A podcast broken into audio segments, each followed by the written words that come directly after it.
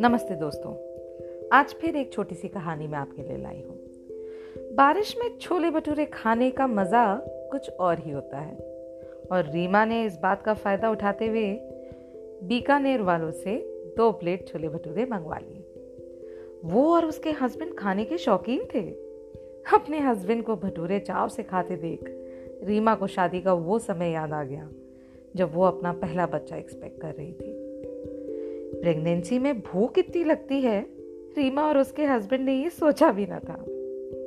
अपनी छोटी सी सैलरी से, छोटी सी बीवी को खुश करने के लिए, वो लोग जितना बन पड़ता, उतना बाहर खाते।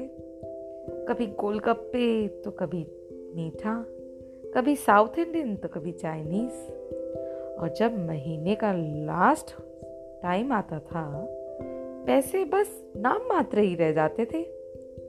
और जब कुछ अच्छा खाने का मन होता था, तब वो दोनों अंबाला की जैन सोडा फैक्ट्री जाकर छोले भटूरे खाना नहीं भूलते थे।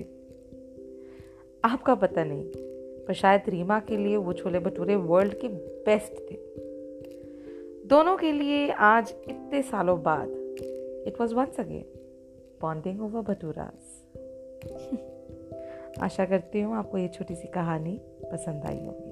धन्यवाद।